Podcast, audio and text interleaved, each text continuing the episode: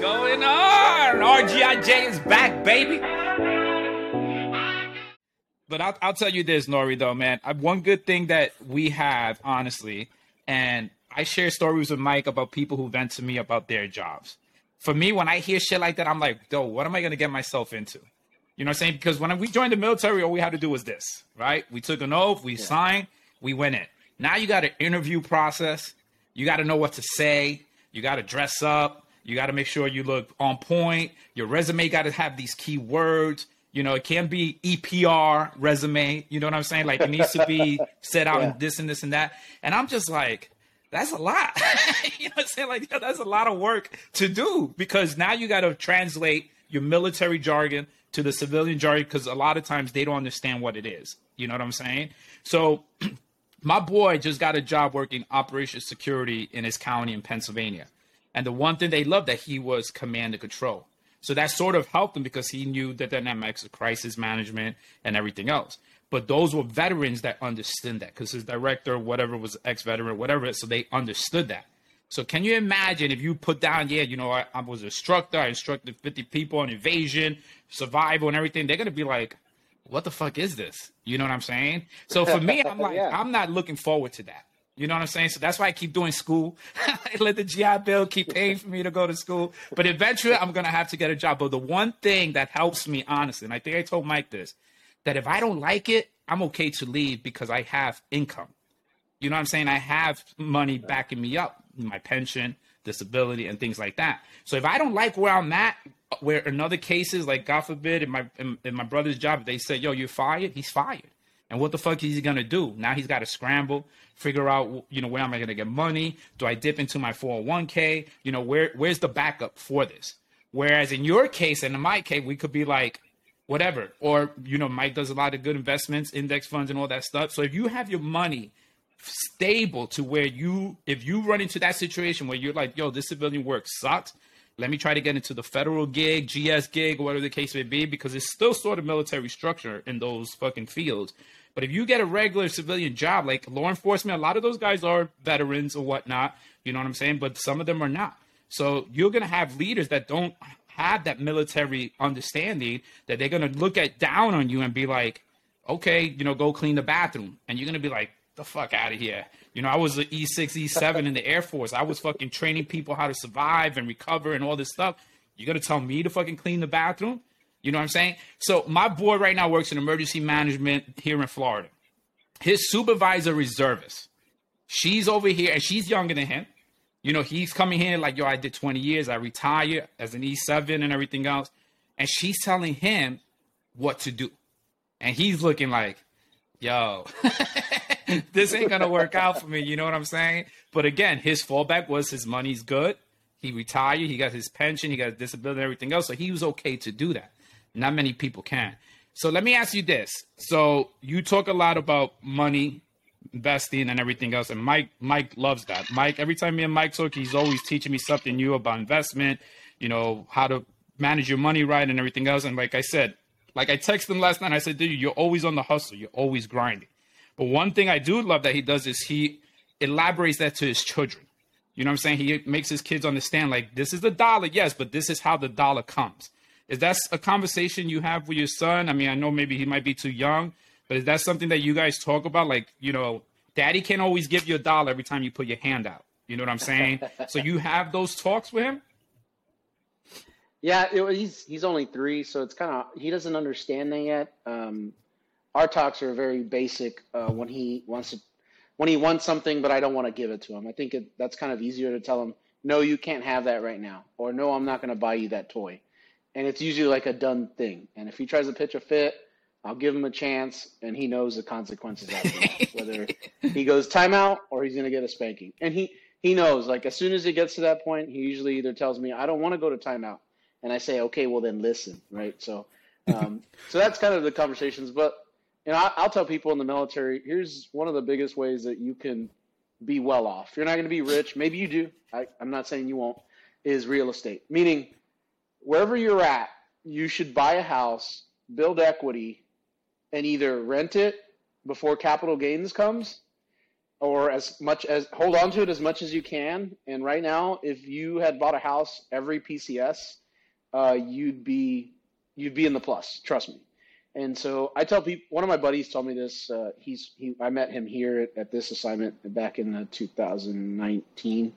Um, and he told me he's he's kind of from Houston, Louisiana area, and he had told me, man, that's real estate, like buying houses and selling them, are the way lower middle class to middle class becomes in the higher class, you know, gets into high class. So um, that's one thing that I'll tell you, like, you know, buy a house, you know, improve it, do your thing, hold on to it, and then sell it, and then buy another house. So don't throw your money away by renting something. I know it's the easy button, and I know it's frustrating, man, because my water heater went out today, and there I am with the home warranty calling, hey, I need this fixed, and they're like, hey, it's going to be 40 four to 24 hours before a technician can call you. And I'm like, they better call me sooner, you know? And so, but all those things aside, you know, when I walk away, especially here in San Antonio, um, in the market, the market is crazy. You know, it's a seller's market right now. If interest rates uh, stay low for the next, you know, foreseeable future, um, I'll make out to where there'll be a bit, hopefully a bidding war for my house. And so, because we know, you know, in the military, the homes you buy, unless it's the last one, your last assignment and you're you're that's where you're going to want to retire. I think a lot of people try to right. do that. Um, it's never your forever home, so just look at it as an investment and do that. Uh, on top of that, you know, I'm not. I've been doing the TSP since I joined, and it's been 10% of all of my pay, my bonuses, my special duty pay, all all that, and so I don't even see the money. And I, you know, when I look at my LES and I'm like, oh my god, I, here's how much money I'm putting away it's it's it's it's it's actually uh, satisfying. And me and my wife do a uh, um, what do they call it? Like Edward Jones type thing. We also have a mm. Roth IRA with uh, Edward Jones. We're just switching to Ameriprise um, recently, so our financial advisor went to Ameriprise and left Edward Jones, and so we're going to switch over and go back the other way. Lose a little bit of money for transferring accounts, but uh, well worth it because she would call us a, a lot, you know, and talk to us about our account and how much money we need to be putting away. And so that's that's a little bit part of our security. And one of the IRAs are for my son, and so that's kind of how we'll we'll deal with that for his money. Is we're putting away right now, so by the time he's 18 and he leaves the house, because he better damn well be leaving the house at 18, he ain't gonna stick around. I ain't gonna let him. Good. I don't care. There's a lot. There's a lot of people. You know, like my parents are right now with my 18 year old brother. All of them are like, well, as long as he's in school and doing this, I'm like, no. My son is gonna live a great life up until he's 18. He'll have a car that I have probably bought him by then. He'll probably have a job, still going to school. But more than likely, after he's 18, I'm gonna be like, go live your life. Don't mommy and daddy will always be here, but I'm not going to be here to um, support my kid on every endeavor. Because right now, I mean, I, I, don't even know, I don't even know the statistic, but I think there's a lot of people that still live with their parents. Mm.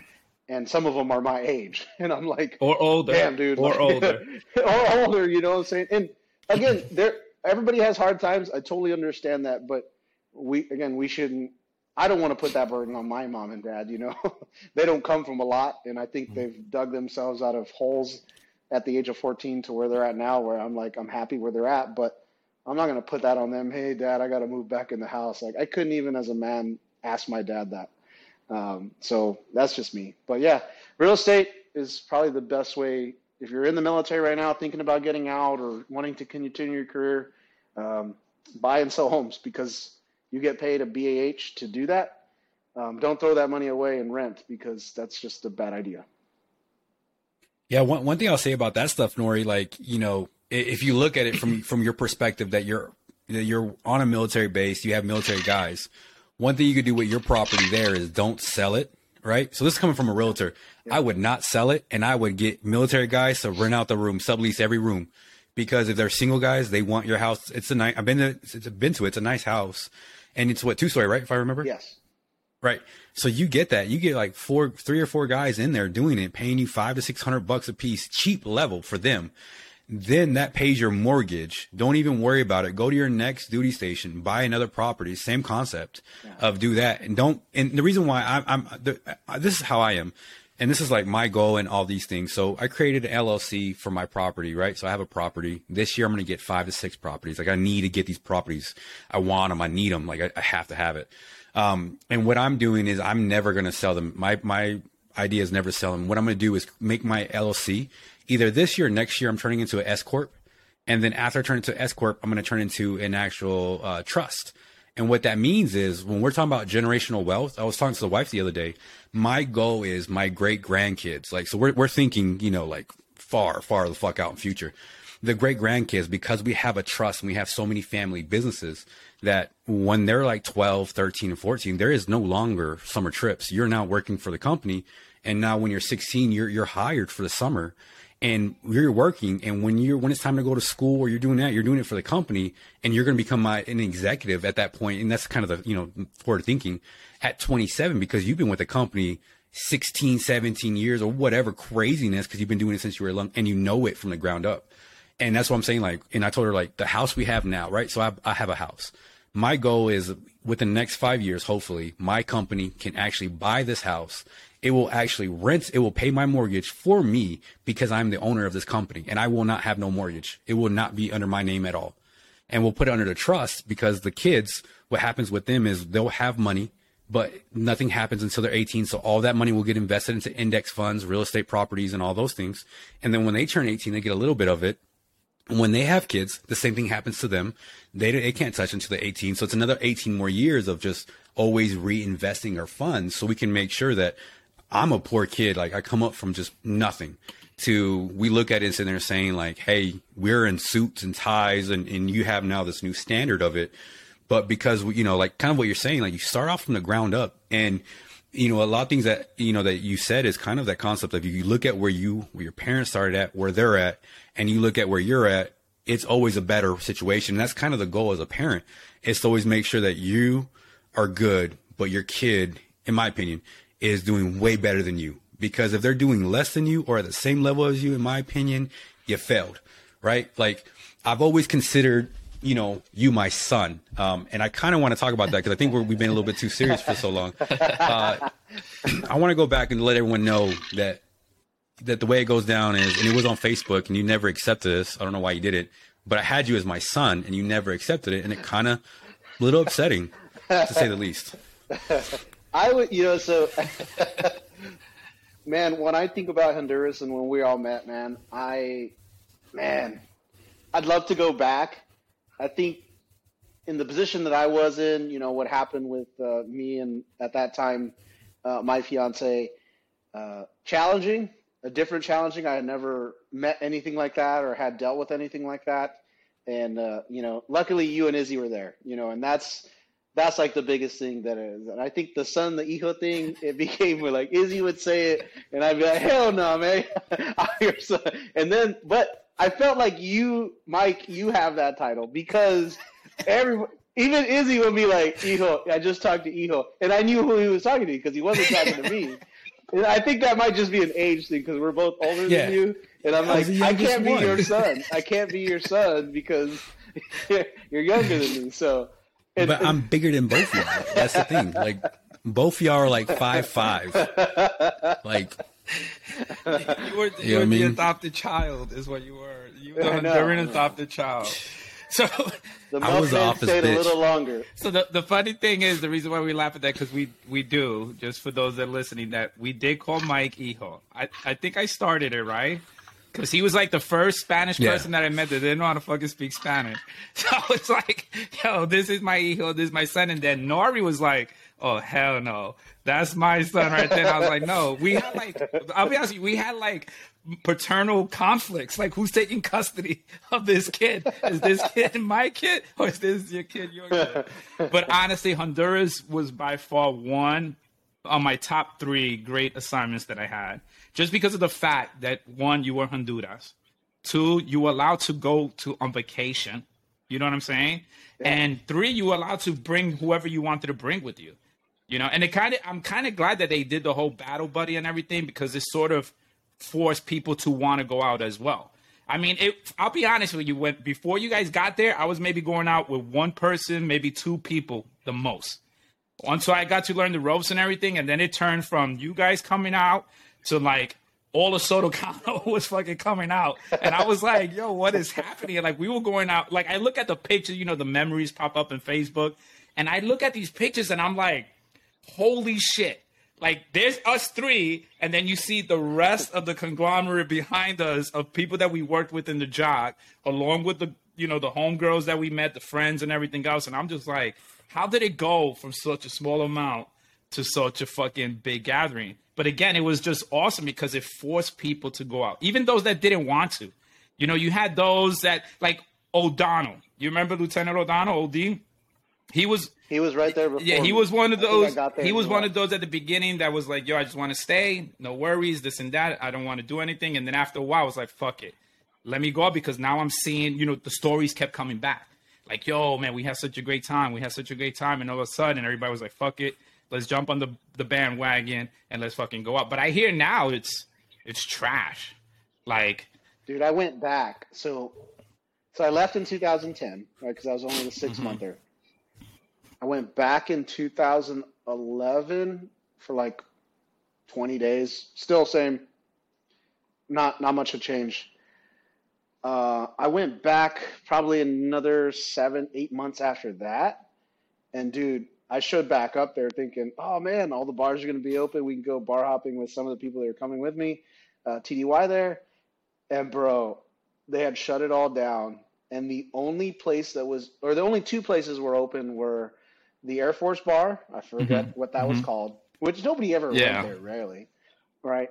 And then there was the another bar they had just built, and that was it because of the whole enlisted officers sleeping with each other, shit. So they shut it all down, dude. And they said, hey, the officers are going to have their place, and the enlisted people are going to have their place. There could be some commingling, but it's not going to be allowed. Um, hell, I don't even know what ha- what's happening now. I probably wouldn't want to go TDY there because it's probably even worse. So. Yeah, I heard they demolished a lot of the stuff. But I do recall that we went out to the one club, and when we got in, we always had like our own little area. Uh, we had mad bottles of fucking Grey Goose all the time.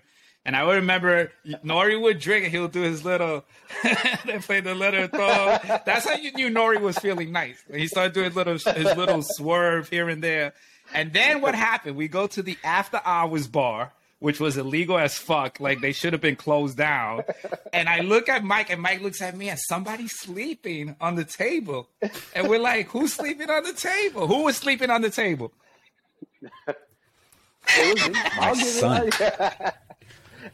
I still do that, man. A lot of my friends now they tell me they, bro, bro, when I'm ready to go to sleep, I'm going to sleep. And they tell me, well, now what I do is you, if if if I'm with my wife and we're drinking, I'll be like, we got to go home and she'll be like, mm-hmm. okay, and we'll get an Uber and we're home. if I'm without her, like she let me go out with the boys and we're out there, they'll be like, dude, you, it was midnight, one o'clock, whatever, and I'll just be like, I'm out of here. See you guys later. Bye. And I'll just go home, man. I'll straight up ghost everybody and just go to sleep because I'm tired, bro. Like I don't want to stay up. I just want to sleep. So I still do that, man. Uh, always, always, and will be. I go hard and then I'm done. Well, you know what's fun about like all that Honduras shit, man? Like it was like I, I consider it one of the best times. It's like I consider that my college years in a sense, like six months of college years. I never went to college. I never went to like, but I know what it's like to military do It's like I always tell people, man, it's like that one military story you got to hear. Like when I was coming up, we heard all these stories. Like, we did all these crazy shit, and like I missed the military at that point. That was a time for me where it was almost like we were in a, in, in a like in, in, a capsule, right? In a time capsule to go back to old school military. Cause we did so much shit that we probably get in trouble for nonstop. Or as, you know, not like illegal cause, you know, you're still in. Um, but you know what I mean? And like we had so much fun where it should be illegal of how much fun we had. I mean, there's probably things that we would probably really talk about it. Um, that, you know, like most people wouldn't think about the military having fun, but like we, we really got to know each other. Um, we hung out at work and that, and that stuff. We, you know, we did those things. And yeah, Honduras was a really crazy, really crazy place. Um, you know, there's some other people, you hear some stories and they're like, what'd you do? You're like, ah, I really didn't do much. You're like, ah, you missed it, man. You just, you missed it. Like, it I, t- I tell people the college, you know, so like a lot of people say, hey, college party, this and that. Being young in the military and like having money and partying is way different than not having yeah. money and so because when you're in the military, like we were, we were in Honduras together or anywhere, is that we're making money. So we're able to go out, buy drinks, do everything we do. So we have the money to go have more fun. Whereas if you're college partying, more likely you don't have a lot of money, like expendable money to just go spend. And on top of that, you got to do schoolwork. For us, we just got to show up to work and do our job. There was no Yeah. homework at the end of the day to go, well, I got to do my homework tomorrow or today. I was like, no, man, I just got to show up to work in the morning. And some people took Yeah. full advantage of that because I remember I would see guys showing up as soon as we got off of work on Friday. They were already at the bar, shit canned, and they were like that all weekend until Sunday, and then they Yeah. would show up to work on Monday. So it's just a different level of drinking and partying, which it's all in good fun. I thought, I thought the what I forgot what bar was that called? The one that was right there where we all lived, pretty much, The rally point. or at least where me and Mike. The rally point, yeah, dude. I thought Oh, that bar was the chillest bar. You could walk in there and someone was always there drinking and partying, and so um, it, it was it was great fun, man. I I don't know if there's too many places like that anymore. I feel like there's trying to like, get people together now. Like the SERE guys that are here, it's easy to get together, but outside of that, like we try to get everybody out like else to come out, and it's just not there. I think people are so like homebody now, or like have their own little thing going on outside of the military that there's just like that weirdness of like hanging out that uh, people that like like in Honduras. So. Yeah, but I think, I mean, don't get me wrong. Like we did have a, an important mission there, and even Oh, sure. even even though we did what we did, as much partying as we did, when shit needed to go down, like people had needed to know what they needed to do. Like they were ready to do it. You know what I'm saying? Because I know for sure, whenever I got called to say, "Hey, we're gonna coordinate this interception," it was like I knew that those pilots were out. You know what I'm saying? Like they were doing their thing and everything else, but when that call, the page or whatever it was to notify them, they were like, "Turn the switch on. Now we got to go to work." You know what I'm saying? That was one place that, as much debauchery as we did, as a command post person, we never, I hardly ever got calls of shit people fucking up. You know what I'm saying? Oh, I, I Oh, think yeah. there was only one time. There was one time where we got a call where somebody fucked up, and that was the uh, the sergeant major reservist. Did, were, were you guys still there for that? So you know we we had curfew. Curfew was you had to be back. I think it was by 1.30, 2 o'clock, right? So this dude, because he was a sergeant major, E9 reservist, he thought I'm an E9. I'm, I could come back whenever I want to. So he came stumbling in. And of course, you have the Puerto Rico cops. so those motherfuckers, those motherfuckers don't care. You know, they they die for work. You know what I'm saying? Like they want shit to Yeah. happen because they want to do work. You know? so he comes in and they're over here with their fucking broken ass English, like, hey, Sergeant Major, you know, what's going on and everything. Like you're you're late. So they started reading him like his rights. And he's like, oh, what the, you know, drunk. Yo, what the fuck? I'm an E9 Sergeant Major, blah, blah, blah. And they were like, sir, please put, you know, turn around, put your hands behind your back. They handcuffed him and everything. So we get the call that we need to call the colonel because this just happened. Dude, that sergeant major went home the next day. He was gone. Sent back to his unit. Fucking went back to Florida where his reserve unit was at because that was zero tolerance. You know what I'm saying? If you were fucking past curfew, you were done. That's why we always made sure that anytime we went out, it was overnight. Like we weren't doing a fucking little day trip to Tegucigalpa, go see the mall bullshit. Like we were staying at the hotel and we were coming back at a certain time when we knew we were coming back. But the whole and you know I was there for a year. I was permanent party there. The whole year that I was there, that was the only one time that I had an incident to where we had to wake up the colonel for anything else. But any other time, like I said, as much and you know we're going to the rally point on a Wednesday, just straight off of work, start drinking to fucking you know, they tell us, hey, we got to, you know, we're closing down or whatever. And then we try to look at the other army bars to see if anybody's in there that is still drinking or the medical fucking bar to see if anybody's still drinking. But, you know, you could easily go five, six in the morning without even knowing. You know what I'm saying? Yeah, you, you wouldn't, wouldn't- even know. Back in the day, And yeah. the crazy thing, like I said, nobody. It's like everybody knew we got a gem of a fucking deployment or a short tour. That why would we want to ruin it? You know what I'm saying? Like everybody really played smart while they were there. Even though Nasty Nate did his stand, like with the fucking the hooch made and all that stuff, like it, it never came back. You know what I'm saying? Like it, it never Yeah, came yeah. back to where he got yelled at, like, what the fuck are you doing? You know what I'm saying? Like, everybody just knew how to play the fucking game.